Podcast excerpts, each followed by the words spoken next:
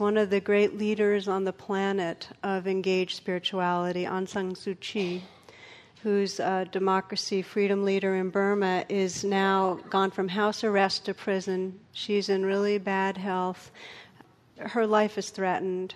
It's a really, it's quite a um, tragic situation, and it's one of those examples on the planet where somebody that really represents the spirit of love and peace is really um, now in the limelight and in trouble. So I wanted to just because part of the beauty of what's here is consciousness, really, is just to take a moment to invite our silent prayer. So, if you will, just to again perhaps close your eyes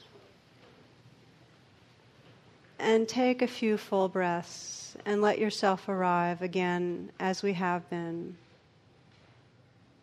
in that prayerfulness, in that sincerity that cherishes peace, that reveres life, and that holds in the light Aung Kyi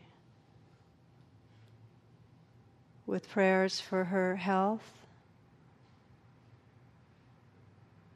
prayers for her safety, and prayers for the healing in her country and this world that will put an end to violence, that will lead us to peace.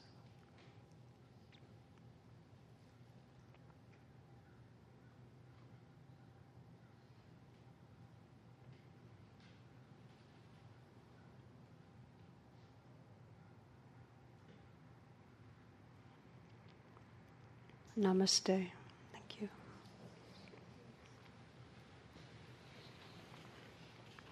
I will try to get something on the website, on IMCW's website, for those of you that would like to, in addition to your prayer, be able to send a letter to the UN or wherever is appropriate on this issue. So, tonight, I'd like to explore what are really key elements on the spiritual path that turn us to freedom, that move us towards freedom in an inner way. And I'll begin um, with a story I shared at our at our recent retreat. Um, because it's such a useful story. It has the most powerful elements in it. And then we'll do some reflections tonight that really cultivate these qualities of heart and mind that are really freeing. So, this is an ancient story from India, and it's about a young man named Nachiketa. And I'm going to start in, I'm going to read some of it and tell you some of it several of Nachiketa's friends died, and he was feeling the brevity of life. And then his father, who was a rich merchant and was not, he was really into the fact of how much property we own and so on. He was encouraged by Brahmin priests of the community to make a grand donation to the temple in order to ensure himself a good rebirth in the afterlife. And so Nachiketa was appalled by this kind of contemporary, you know, parent child conflict here. And um, so the day arrived, and Nachiketa's father said, I give my cattle, my gold, all value to the priests of the temple. And then Nachiketa says, All you value, what about me, your son? And he publicly shamed and offended his, his father. So his father responded, Well, I give you as well. I give you to death. And Nachiketa's eyes blazed, and he replied, I accept. And he left. Okay, so you've got this they're really at each other. But Nachiketa splits and he goes to this remote spot in a deep forest and waits for death to show himself. And for three days and three nights, he sits there intent and motionless, determined to face death in his spiritual quest.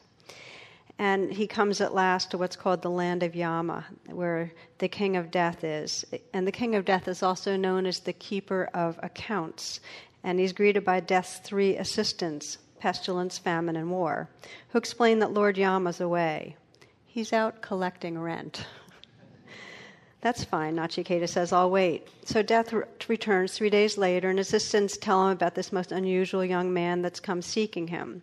And so Lord Yama's impressed, and he says, You know, I'm sorry I've kept you waiting, and I'll make up for the three days you waited by offering you a boon. You may choose three blessings for your journey. Okay, and so the, these three blessings are what we're going to be reflecting on tonight. During the time of journeying and waiting, Nachiketa had entered a luminous state of mind and he recognized what he needed to go on. He knew what his three blessings would be. And the first boon he requested was forgiveness for all he had touched. He said, Let my Father look upon me with the same joy as the day I was born. Nachiketa knew that only by releasing his past, by reconciling with all that was incomplete in his heart, could he continue his journey. He knew he couldn't put his father out of his heart if he was to be free so that was that blessing was granted, and Nachiketa's heart was open and clear.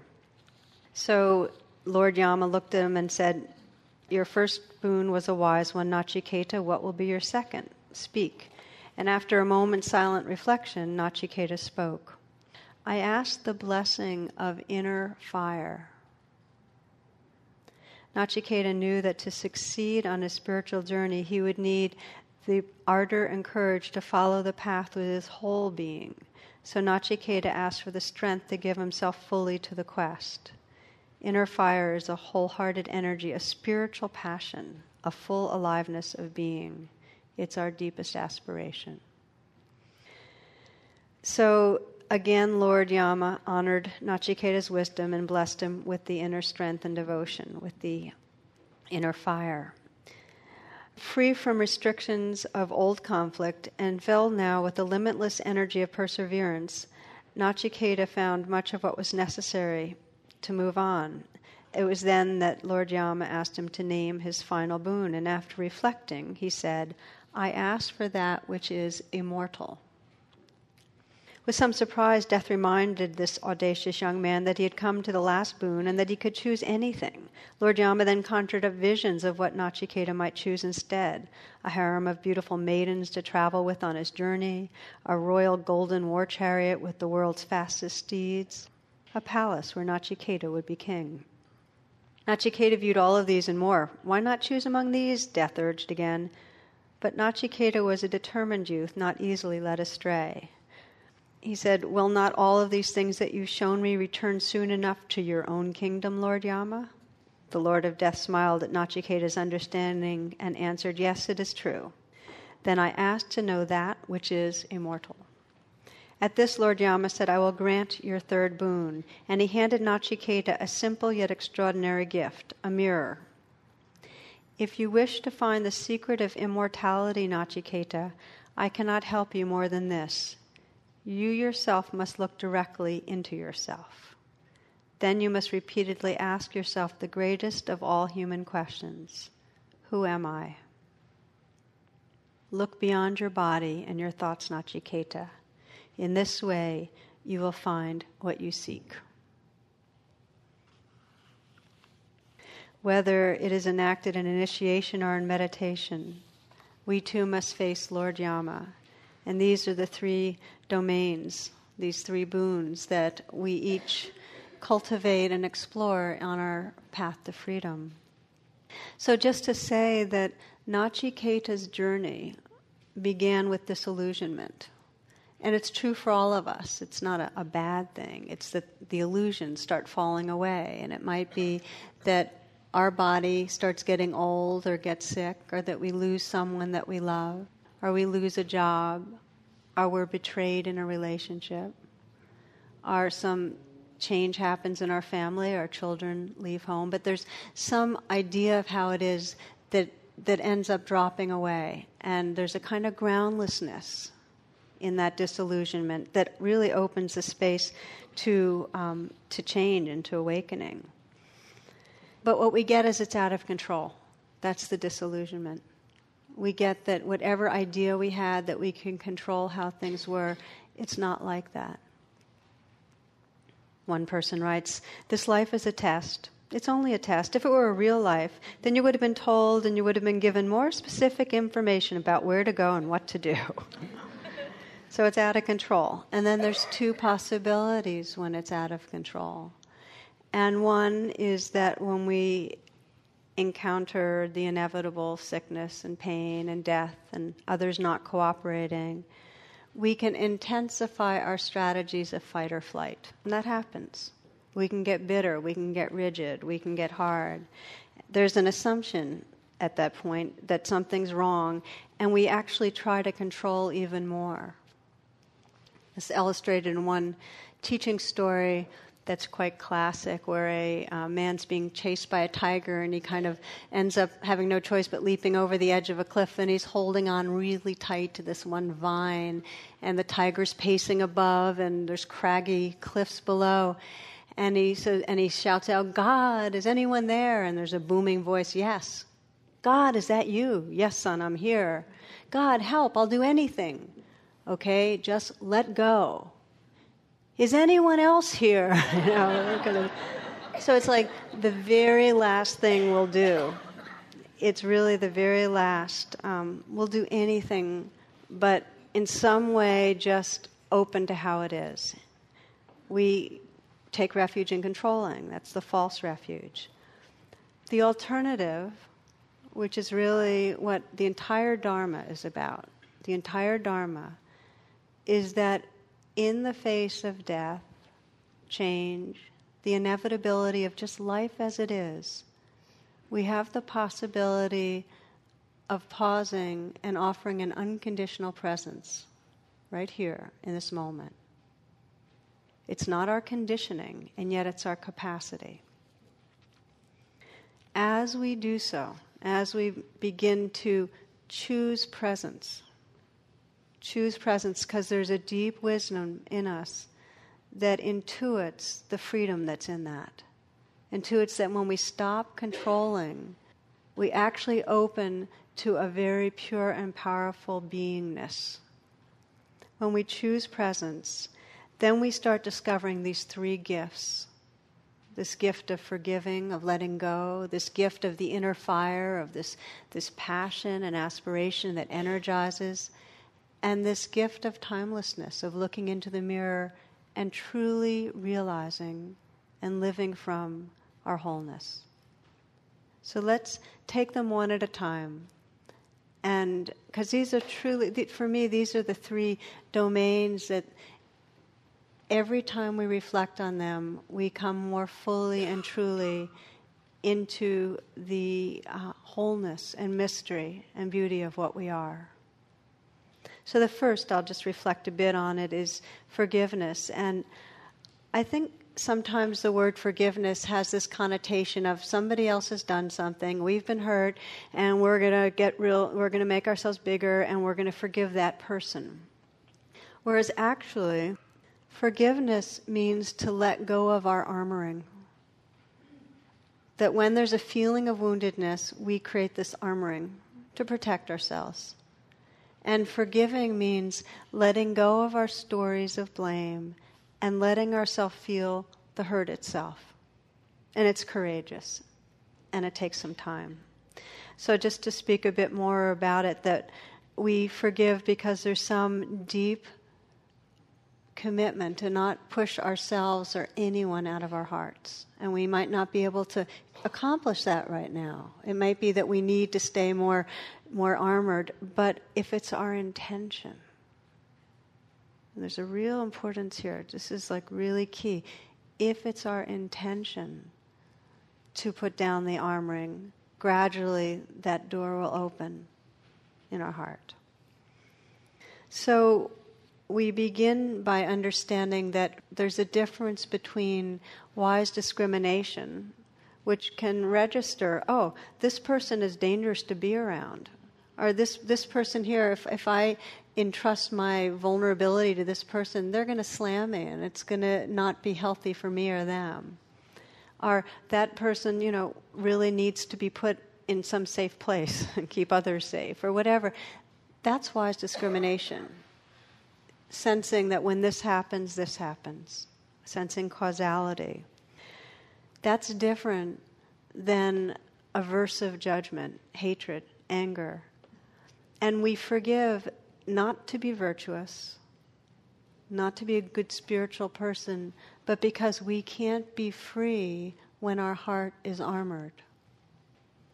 In other words, we can't carry anger or push one person out of our heart and then turn around and have our heart be open to the next person. Our heart doesn't just open and close like that. The armoring is there and it cuts us off in a moment of non forgiveness, of hatred or anger, of blame, because the blaming stories are the key, we're in a trance.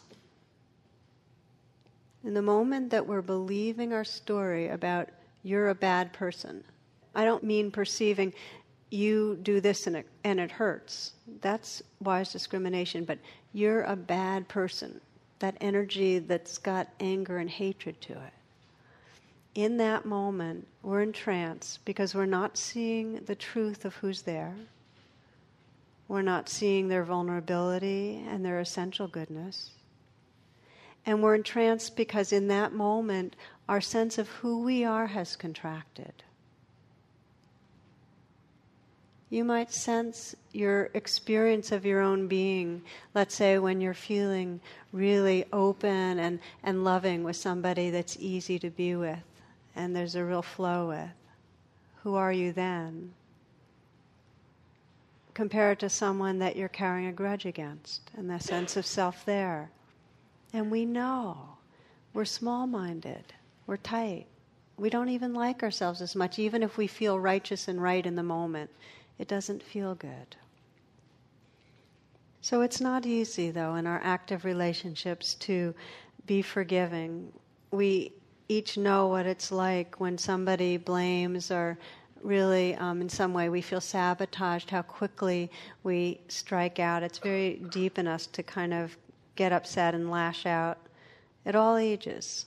I know I read this little story. One boy announces proudly to his dad, I'm going to marry grandma. And the father gently says, Son, you can't do that. Children don't marry grandparents. And he says, Why not? You married my mom, so I'm going to marry yours. so, so, forgiving is not indulgence or permission. You can create boundaries and forgive deeply. So it's not this kind of thing of saying, well, anything goes. I love the cartoon of two doctors beside a dying man's bed, and they're saying to him, So, could we have all your stuff after you die? And the subheading is Doctors Without Boundaries, you know. so, what I really am trying to communicate is you can forgive and vow, never again will I allow that to happen. You can forgive the government in Burma like your heart can know certain individuals there, if you start knowing the story, that are brutal. And in some way keep your heart tender and sense how damaged and wounded a being that must be. And still absolutely vow to do everything you can to have the regime changed and, and support the democracy movement in Burma and I'm bringing that, I'm using a specific example, even those that are most, seem most horrible, you can forgive and do anything you can and need to to move towards healing.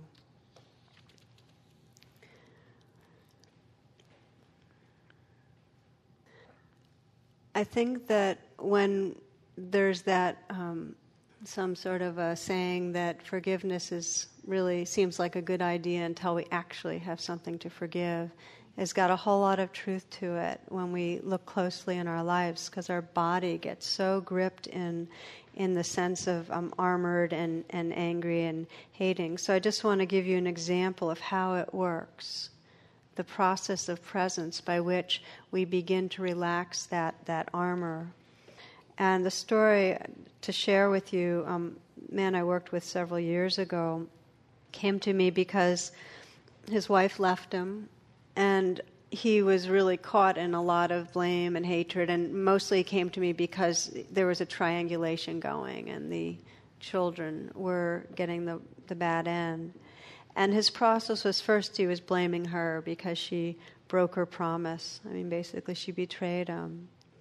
And then he started blaming himself when he saw what was happening to the kids, that in some way he, had, he deserved what he got, he was unworthy just didn't live up to whatever it takes to satisfy his wife. And so he was landing on self blame. And I asked him the question I ask a lot, which is if you couldn't believe the story that I'm bad, I'm at fault, what would you have to feel? And when we do this, we're going to practice a little together. Whether if your blaming is of somebody else, they're bad, they're at fault, if you couldn't believe that story, if you couldn't keep telling yourself that and believing it, what would you have to feel? Is a key question. Because we can't begin the process of dissolving the armor until we step out of the stories we're believing and let ourselves feel what's underneath them. So for him, when I asked the question, if you couldn't believe your story of blame, which was had to do with himself, I'm bad, I'm at fault, what would you have to feel? And he said, well, that would put me right in this deep fear of failure, of helplessness. Because in a way, as long as I'm blaming myself, maybe I can fix myself and be different. You know that one? So, so I said, and what's the fear that's going to actually happen? And he said, he said basically that everyone I love will leave me. So that was the fear of loss. And when he got in touch with what was underneath the self blame, everyone I love will leave me, that, that grief welled up. And there was some mourning. And just to say that for most people, underneath their stories of anger and blame, there's deep hurt and deep fear. It's usually one more than the other. And with the hurt, unless there's mourning, there's no freedom. There's a, a line from one African tribe vengeance is a lazy form of grief. And I, I say that a lot because I find it a lot. That our, our blaming is a lazy way of grieving, and until we actually grieve and let ourselves feel the wound, there's no real healing. Does that make sense? So this was for him until he could stop blaming himself and just feel that wounded place that says, everyone I love is going to leave me. There was no movement. And once he could feel that, that grief, because this is how it happens, once we start mourning, there's compassion. As soon as you really touch the grieving place, you can, I put my hand on my heart because this is the gesture, you can begin to regard your inner life with a tenderness. There's a shift in identity. It's no longer I'm bad, I'm at fault. There's a sense of there's grief here and oh, tenderness. That's a really big shift in our self sense. So for him, for this man, he could once he could be compassionate towards himself, he was able to see his wife with more clarity, how she also felt a sense of inadequacy and felt unseen and needed something more, and they were able to co-parent. They were able to both move on and co-parent. So for many, it's that process of saying, if I didn't buy into these stories, you're bad or I'm bad, what would I have to feel? So I'd like to practice this together in a moment, but just to say that forgiveness, this boon of forgiveness, is really a life practice. And that for many, when there's trauma, it takes the support of a healer or a therapist or really good friends. It's a, it's a practice of over and over again just being willing to feel the vulnerability in us, to drop behind the story of blame and feel the vulnerability. And yet, when we're willing to, the gift of it, the boon, is a free heart. So, so with that, let's um, practice this first of the blessings that Nachiketa received.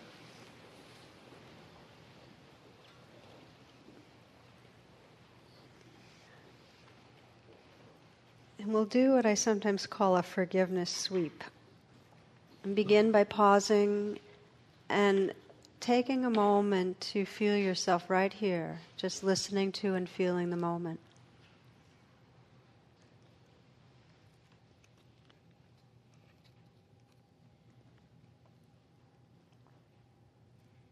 And let your attention sweep through your body again.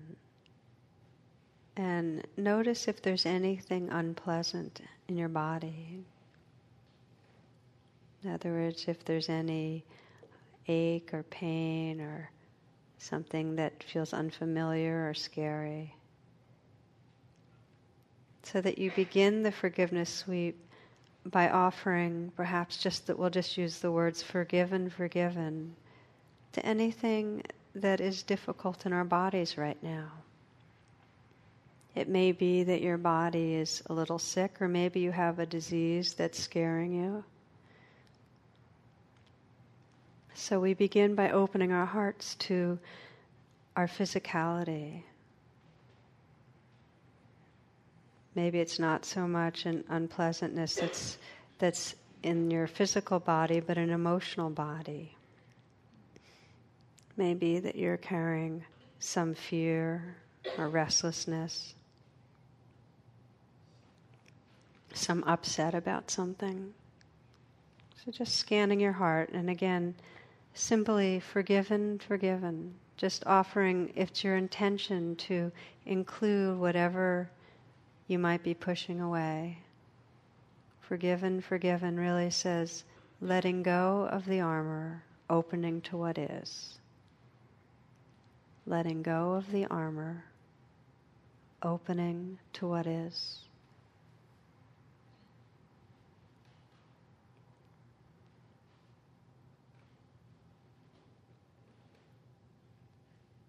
You might review today and sense if you're carrying any judgment towards yourself about how you navigated today. Maybe you had a conversation and you felt like you were abrupt or defensive. Maybe you didn't pay attention to someone that you wish you had given a little better attention to. Maybe you felt selfish in some way, or over aggressive, or just not tuned in. So, if there's any critique of today, of yourself, again, just holding your whole being with gentleness, forgiven, forgiven, it's okay. Not to push yourself out of your heart.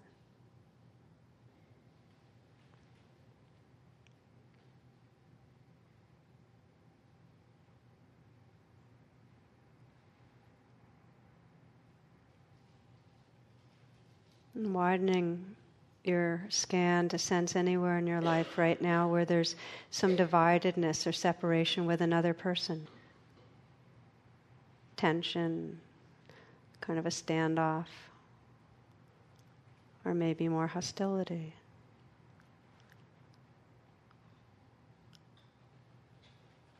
And begin by just sensing if there's blame, what the story of blame is.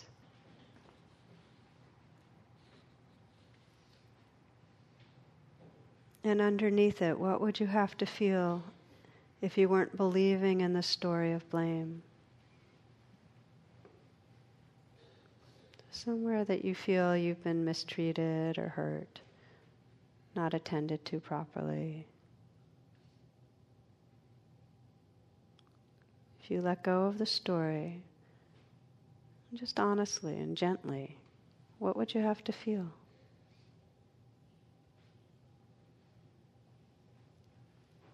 And can you hold that with kindness, whether it's hurt or fear? If it helps to put your hand on your own heart and just offer a kind of the touch as an added kind of presence with whatever's vulnerable for the moment.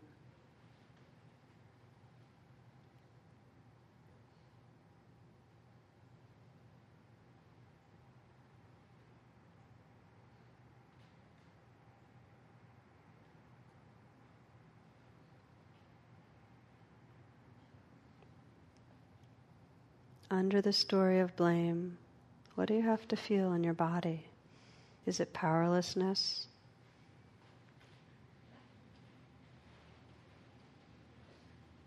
Is it fear? Is it grief? Can you look at the other person and, and have that intention to just see the vulnerability or humanness in another? Offering the words forgiven, forgiven, are simply my intention is to forgive. My intention is to forgive.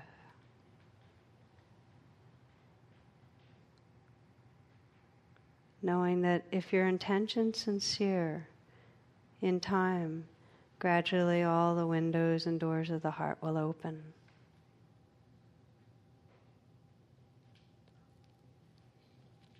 There's a kind of surrendering of our familiar stories of good and bad, and an opening to the real life here. and in that to the awakened heart.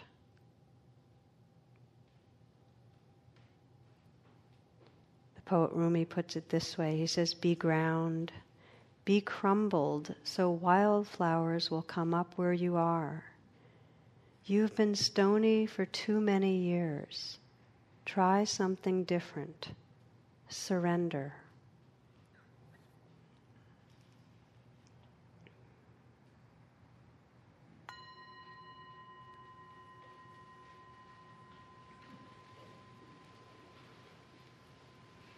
So, this is the first gift or capacity as we encounter reality and take true refuge.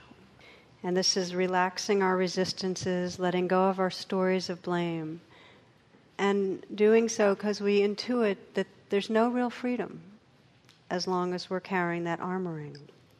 The second gift is the inner fire, and that's the love and interest in life that really allows ourselves to, it energizes the whole path. It lets us give ourselves uh, I like the way Robert Frost said it. He said, Something we were withholding made us weak until we found it was ourself. It's a powerful inquiry in our lives to sense how we hold back. And so the inner fire is really, it energizes the spiritual path because it's the sincerity and the remembering of what really matters. It's that remembering of what we care about. And the marker of inner fire is sincerity. You can sense it in somebody, whether it's a sincerity in um, really bringing healing to the world in a very external way or inner healing or spiritual awakening. When somebody's sincere, it is a fire in them and it does move them towards freedom. So, what we start to investigate is how, out of fear, we shut down the inner fire in ourselves, in our lives. And it's not our fault. But because we became afraid in different ways, we each had ways of kind of dampening down, pushing down, pushing under. So the beginning reflection really is how do I hold back from loving those that are close? You know, we can love abstractly, but how do we hold back from that kind of moisture of the heart, that tenderness? Or from expressing creativity? From really, realizing really the fullness of our spiritual life? How do we hold back? I've always liked this verse from Rumi. He says, Gamble everything for love. He says, Gamble everything for love. If you're a true human being, half heartedness doesn't reach into majesty. Gamble everything for love. If you're a true human being, half heartedness doesn't reach into majesty. You set out to find God, but then you keep stopping for long periods at mean spirited roadhouses. Isn't that a great line? so, how do we hold back? I mean, how do you get waylaid? You know, what are your mean spirited roadhouses? Where do you get waylaid? Usually I refer to them here as the false refuges. I mean, each of us has our strategies of trying to cope and get more comfortable and in some way distract ourselves. Just it's easier. And if we don't see our false refuges, they control our lives. They dampen the inner fire, they stop us from really finding God, our freedom, our love, or however we describe that fullness of spirit. So I'll just name a few of the, the most um, obvious false refuges. One of them is that we buy into the story of limitation, that we don't have what it takes. Well, other people can go to the long retreats and have these fabulous experiences of emptiness and compassion and radiance and luminosity, but you know, all I do is sit and kind of obsess, and you know, so I'm not cut out for this stuff. You know, so that's one of them. We have a story, we have our narratives, that we don't have what it takes, and we just tell it to ourselves a lot. We have ways of numbing ourselves through fantasy and mental obsessing and food and email. Um, they say that in India that sleep is a poor man's nirvana, you know, and we do that. We kind of just go to sleep a lot. Another way we do it is we observe from a distance. We kind of disconnect from our bodies and our hearts, and we read the book reviews but not the books, and we think about nature but we don't really vibrate in it. It's called Zen and the Art of Reading All the Books About Zen. You know that one? I think it's so good. Then the big one, we fixate on our narrow wants and fears. And we each know it. We go through our day and we're not really thinking about how in this moment can I really arrive in presence or what would it mean in this moment to really love without holding back. That's not the question on our mind usually, right? I mean, it's really, you know, I know driving here to is like, what lane should I get in to get there faster, you know, and can I get away with going in this exit lane ramp before I cut in? And, you know, it was very narrow minded.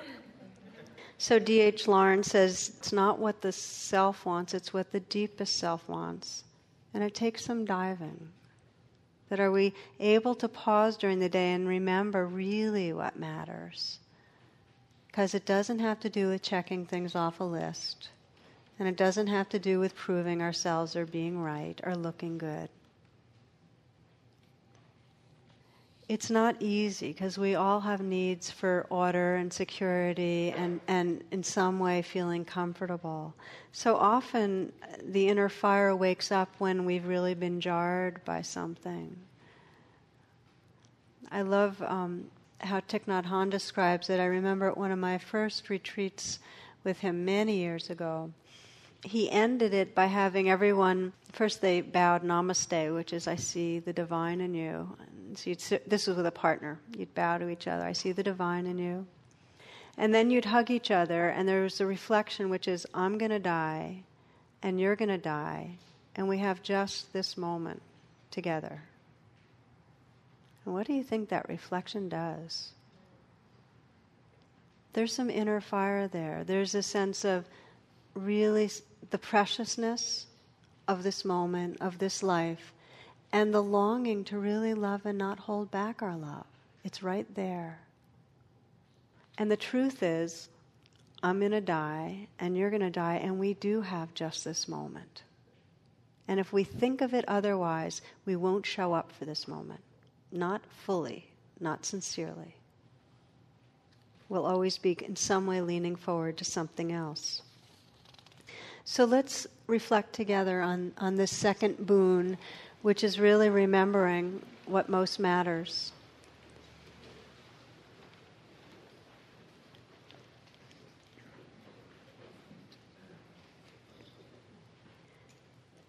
And for this reflection, to really have some depth, really need to feel ourselves right here. So take a moment. You might take a few full breaths again to collect and gather and arrive right here.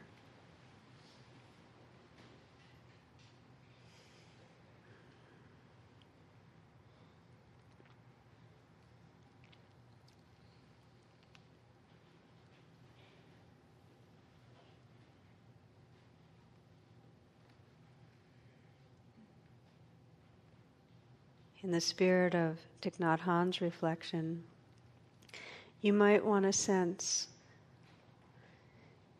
if you just had a few minutes to live and try to make it as real as possible. You just have a few minutes to live.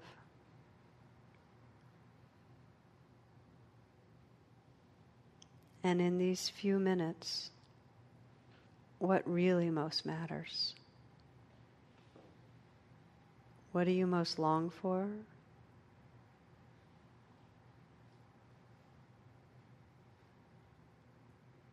What's really the true heart's yearning right now, right here?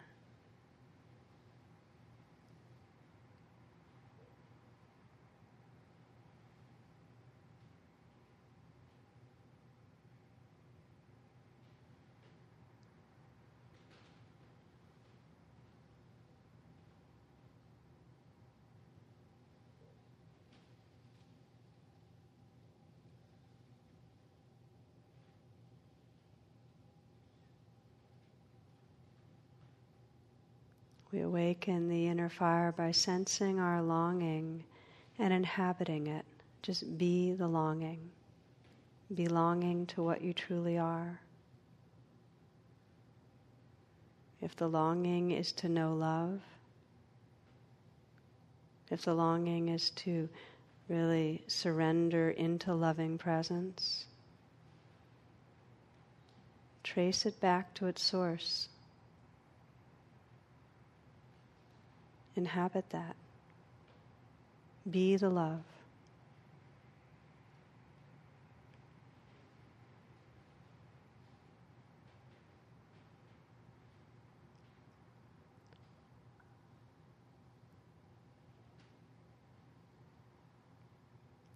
Sometimes whispering mentally the prayer of what you want, just hearing a mental whisper helps to inhabit and open to the very source of the prayer. For some, just the prayer, please love me. You can try it on. Please love me. Creates a receptivity that opens us to the loving presence itself.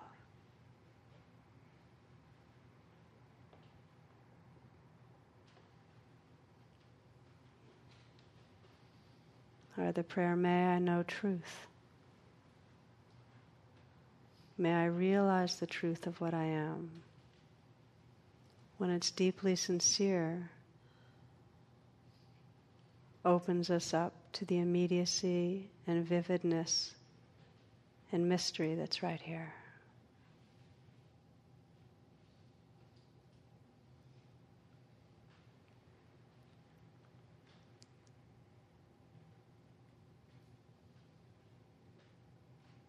What most matters.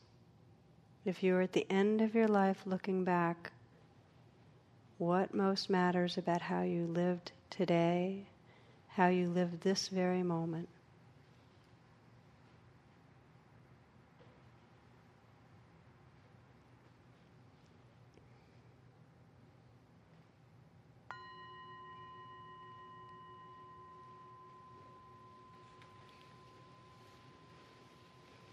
So the first two boons letting go of the story of blame so that this heart is free, connecting with the very longing of the heart, that inner fire that allows us to really to energize our path.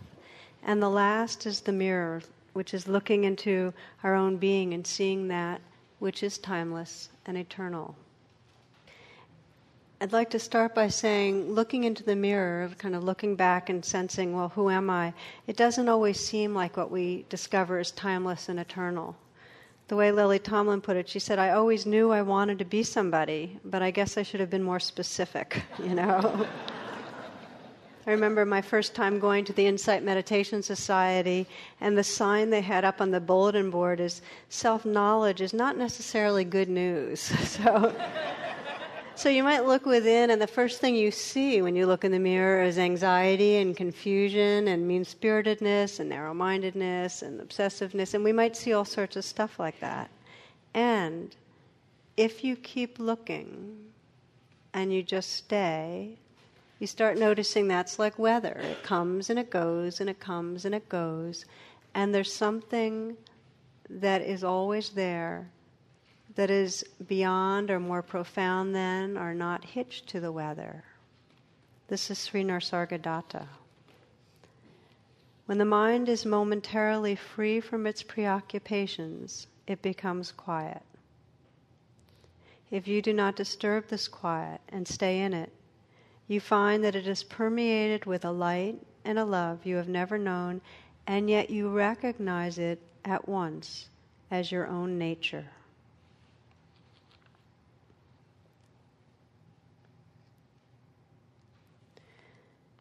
All of the spiritual teachings lead to this one kind of invitation to quiet the mind some and look within. To quiet the mind and sense that between the thoughts there's a gap, and that gap is awareness. That there's a silence that really is what we are that's listening right now that there's a stillness when we stop fixating, we can kind of sense a stillness that's aware of all the activity, and yet that stillness is our home. So, most of meditation training is to sense how we fixate, lost in thought, fixate in our emotions, and in that recognizing, there's a coming back into this stillness, into this silence, into this presence that really is our true nature. So, this is what the Buddha did under the Bodhi tree. Basically, the Buddha looked into his awareness and discovered the radiance of Buddha nature. And it doesn't mean that all the weather systems weren't there. They came and they went, just like ours. We sit and meditate, and there's fear or tired or restless. It comes, it goes. And what we are is the presence that's aware of it all. So we'll practice a bit this um, this teaching of looking into the mirror. we'll do it together, and just to know that again, this is a life practice. It's a precious one. And at first, it can be discouraging because we look into the mirror and get fixated on a weather system. So, the invitation is to look into the mirror and let the weather be there. And in that letting be, discover the space of presence. Okay? So, sitting again.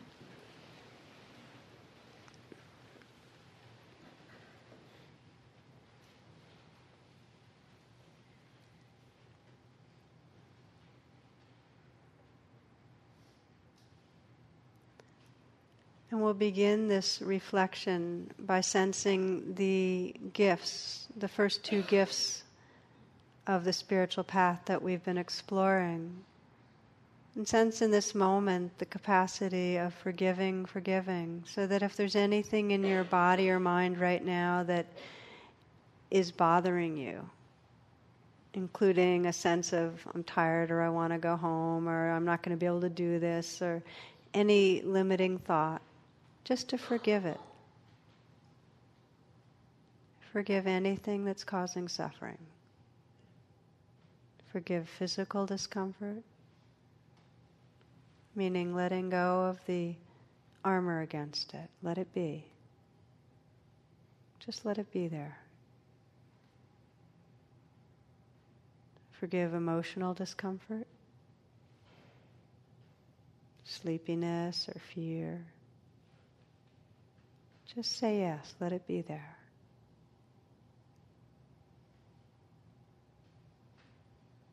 So we begin by just letting go of any judgment or critique, a kind of gentleness or kindness. We sense that what matters in this last short meditation truly is just a sincerity about presence. Let that be your intention just presence. You can't do it wrong. All that matters is that sincerity. That's the very heart of the inner fire. Presence matters.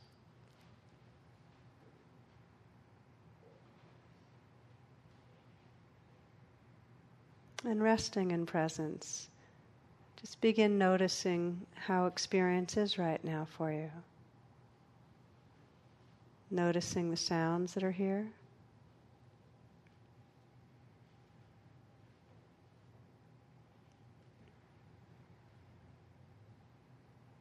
Noticing the play of sensations through the body.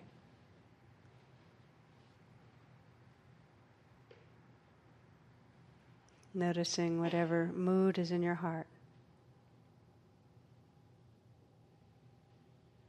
So that you're listening to and feeling the moment, not controlling anything.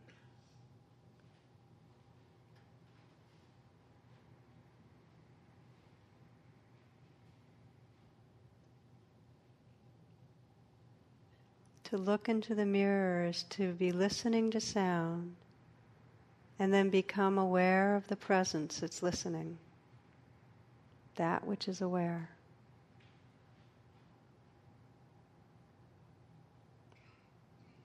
You can ask what is listening.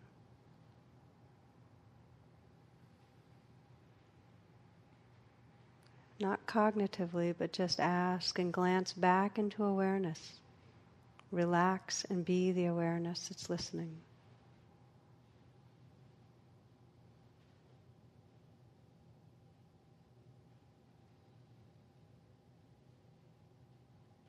What is aware of all the sensation that's here?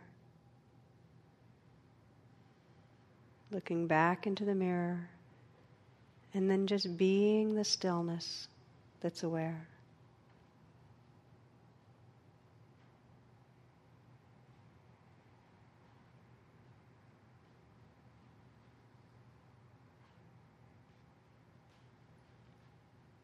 so that you're noticing in the foreground this whole play of life sensations and sounds, feelings,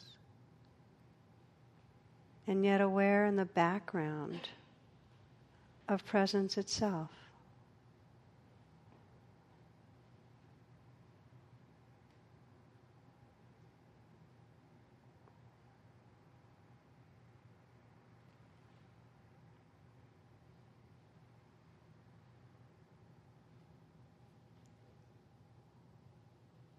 You can't see presence.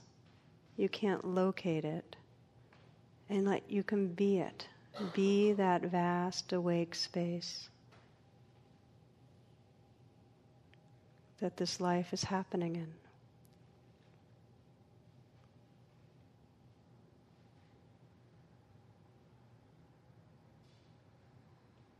To look into the mirror is to realize that this presence is the very essence of what we are.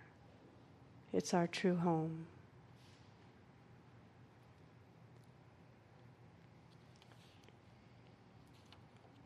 This is the poet Rilke.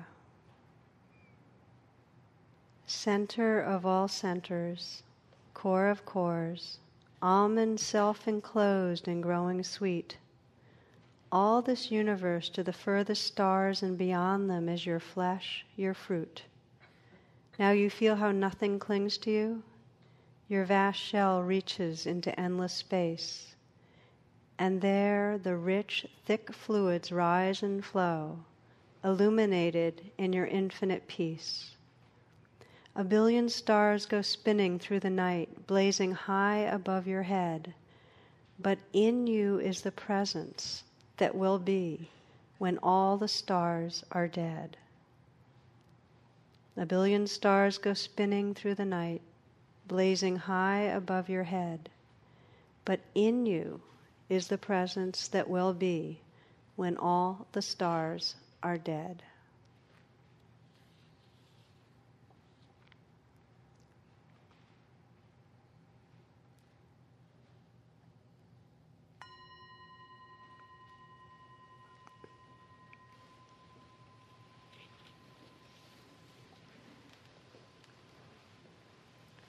So I'm going to tell you the last part of the Nachiketa story, but first to say these three domains, as we face reality, are really the path of liberation, of letting go of the armoring around our hearts, the stories of blame, of remembering what we most care about, staying connected, letting that compass of the heart guide us, the inner fire and then beginning to look into the mirror and sensing the very presence that's here, that's our home.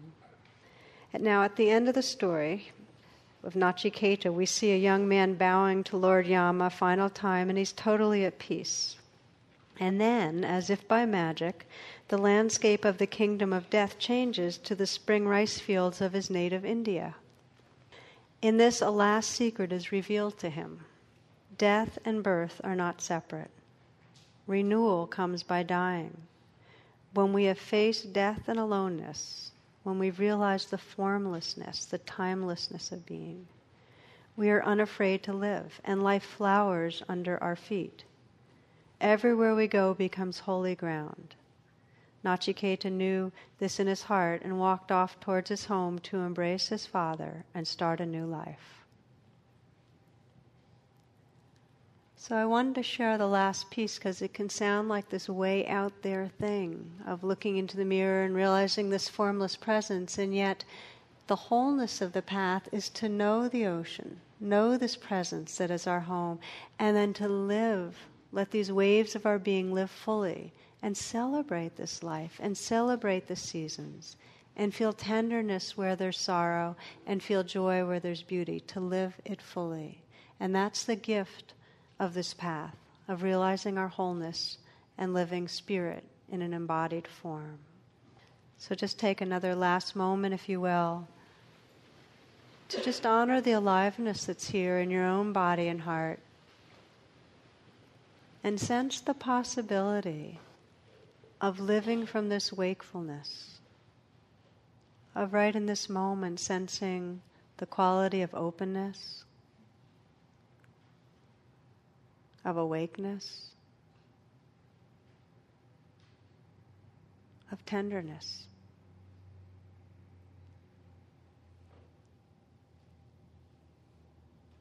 May these lives be a living expression of loving presence. May we walk through this world and touch other beings and see the love and the presence that's shining through their eyes and being. May there be peace on earth and peace everywhere. May all beings awaken and be free.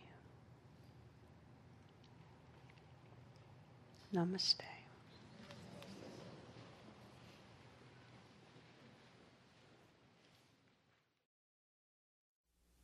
The teaching you have received has been freely offered. If you would like to contact the Insight Meditation Community of Washington to make a donation or to learn more about our programs, please visit our website at www.imcw.org.